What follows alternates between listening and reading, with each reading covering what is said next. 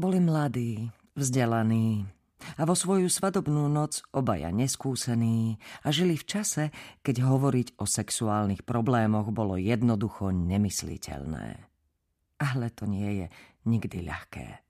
Sedeli pri stole v maličkej obývačke na prvom poschodí Gregoriánskeho hotela a cez otvorené dvere bolo vo vedľajšej izbe vidieť pomerne úzku postel s baldachínom a so snehobielou prikryvkou tak dokonale hladkou, ako by ju ani neustlala ľudská ruka. Edward sa nezmienil, že ešte nikdy nespal v hoteli. Pre Florence, ktorú otec ako dieťa brával často na výlety, to nebolo nič nové. Navonok mali dobrú náladu. Ich svadba v kostole panny Márie v Oxforde prebehla uspokojujúco. Obrad bol dôstojný, oslava veselá, rozlúčka so spolužiakmi a s priateľmi búrlivá a radostná. Jej rodičia sa nesprávali blahosklonne k jeho rodičom, ako sa Edward a Florence obávali, a jeho matka neurobila nič nevhodné, ani nezabudla, prečo tam vlastne prišli. Novomanželia nasadli do auta Florencinej matky a neskoro popoludní pricestovali do hotela na Dorseckom pobreží. Počasie vzhľadom na danú udalosť a na to, že bola polovica júla, nebolo dokonalé, ale v celku priateľné. Nepršalo, nebolo však ani tak teplo, aby mohli večerať na terase, ako dúfali. Edward si to síce nemyslel, ale bol natoľko zdvorilý, že v takýto večer by mu ani nenapadlo Florence protirečiť. A tak večerali vo svojom apartmáne pri pootvorených francúzskych oknách, ktoré viedli na balkón s výhľadom na Lamanšský prieliv a Česilskú pláž posiatu drobnými kamienkami.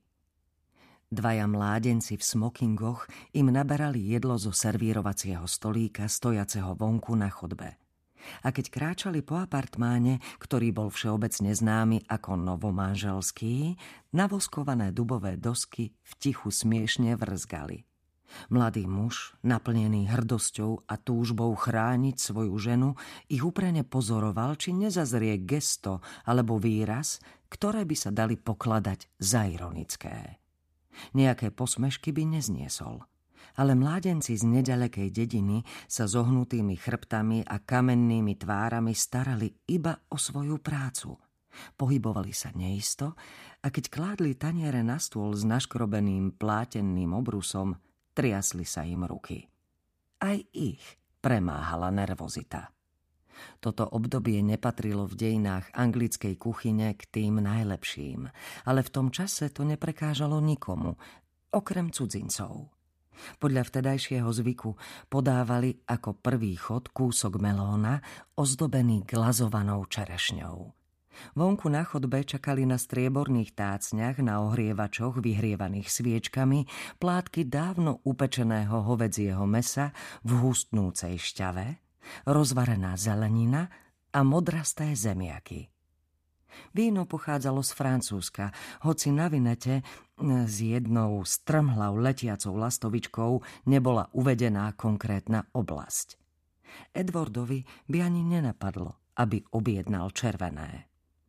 Kým zúfalo čakali, až čašníci konečne odídu, Obrátili sa na stoličkách a obzarali si rozľahlý, svieži trávnik a splete rozkvitnutých kríkov a stromov na strmom svahu, zvažujúcom sa k cestičke, ktorá viedla na pláž. Záhradná vegetácia sa bujne rozrastala. Zmyselná a tropická vo svojej hojnosti a tento dojem ešte počiarkovalo mekké, sivé svetlo a jemný opar prichádzajúci od mora – Doliehalo k ním temné dunenie pravidelného príboja a náhly sypot, keď voda ustupovala po kameňoch nazad. Dvaja ľudia, ktorí si boli takmer úplne cudzí, sa zrazu ocitli zvláštne pospolu na ďalšom vrchole existencie, natešení, že ich nový stav im umožní odpútať sa od nekonečnej mladosti. Edward a Florence budú konečne slobodní. Medzi ich obľúbené témy patrilo detstvo. Ani nie tak jeho radosti, ale hmla smiešných milných predstav, z ktorej sa už vynorili a rozličné omily a staromódne metódy rodičov, ktoré im teraz už mohli odpustiť. Z týchto nových výšin jasne videli, no nemohli jeden druhému opísať, isté protichodné pocity. Obidvaja, každý po svojom, sa obávali chvíle krátko po večeri, keď sa ich zrelosť podrobí skúške. Keď si spolu ľahnú na postel s baldachínom a úplne sa jeden druhému odhalia. Edwarda vyše roka fascinovala predstava, že v ten konkrétny júlový deň najcitlivejšia časť jeho tela spočinie, hoci len nakrátko, v prirodzene vytvorenej dutine v tele tejto veselej, peknej a obdivuhodne inteligentnej ženy. Znepokojovalo ho, či sa mu to podarí bez strápnenia alebo sklamania – Najväčšie obavy, prameniace z jednej nešťastnej skúsenosti, mal z prílišného vzrušenia, ktoré počul koho si opísať slovami urobiť sa priskoro. Tento problém mu len zriedkavo schádzal z mysle, ale hoci mal veľký strach zo zlyhania, jeho dychtivá túžba dosiahnuť extázu, odhodlať sa, bola oveľa väčšia. Florence zhrízali vážnejšie obavy a cestou z Oxfordu sa v istých chvíľach rozhodovala, že pozbiera odvahu a otvorene o nich prehovorí. Lenže to, čo ju trápilo, bolo nevysvetliteľné a sotva si to dokázala sformulovať sama pre seba. Edward trpel iba bežnou nervozitou z prvej noci.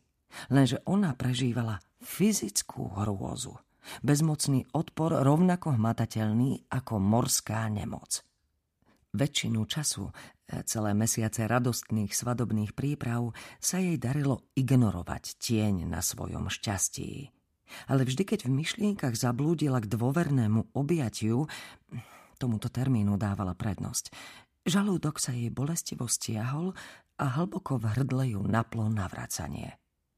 V modernej pokrokovej príručke, ktorá mala pomáhať mladým nevestám a vyznačovala sa veselým tónom, mnohými výkričníkmi a ilustráciami, narazila na isté vety alebo slová, z ktorých sa jej zdvíhal žalúdok. Sliznica a zlovestný a ligotavý žaluť pohlavného údu. Ďalšie vety urážali jej inteligenciu, najmä tie, ktoré sa týkali vstupu. Krátko predtým, ako do nej vstúpi, alebo teraz do nej konečne vstúpi a našťastie len čo do nej vstúpil, má sa v tú noc premeniť kvôli Edwardovi na nejakú bránu alebo obývačku, do ktorej môže vojsť? Takmer rovnako často používali slovo, ktoré v nej vyvolávalo predstavu bolesti mesa rozkrajovaného nožom. Veniknutie. Florence mala podozrenie, že je v nej nejaká závažná chyba, že odjak živa bola iná a teraz to konečne vyjde najavo. Nazdávala sa, že jej problém je väčší a hlbší ako priamočiary telesný odpor. Celá jej bytosť sa búrila proti predstave telesného spojenia. Naruší jej duševnú rovnováhu a pocit spokojnosti. Nechcela, aby do nej vstúpil alebo vnikol. Sex s Edwardom nemôže byť vyvrcholením jej šťastia. Ale je to cena, ktorú zaň musí zaplatiť.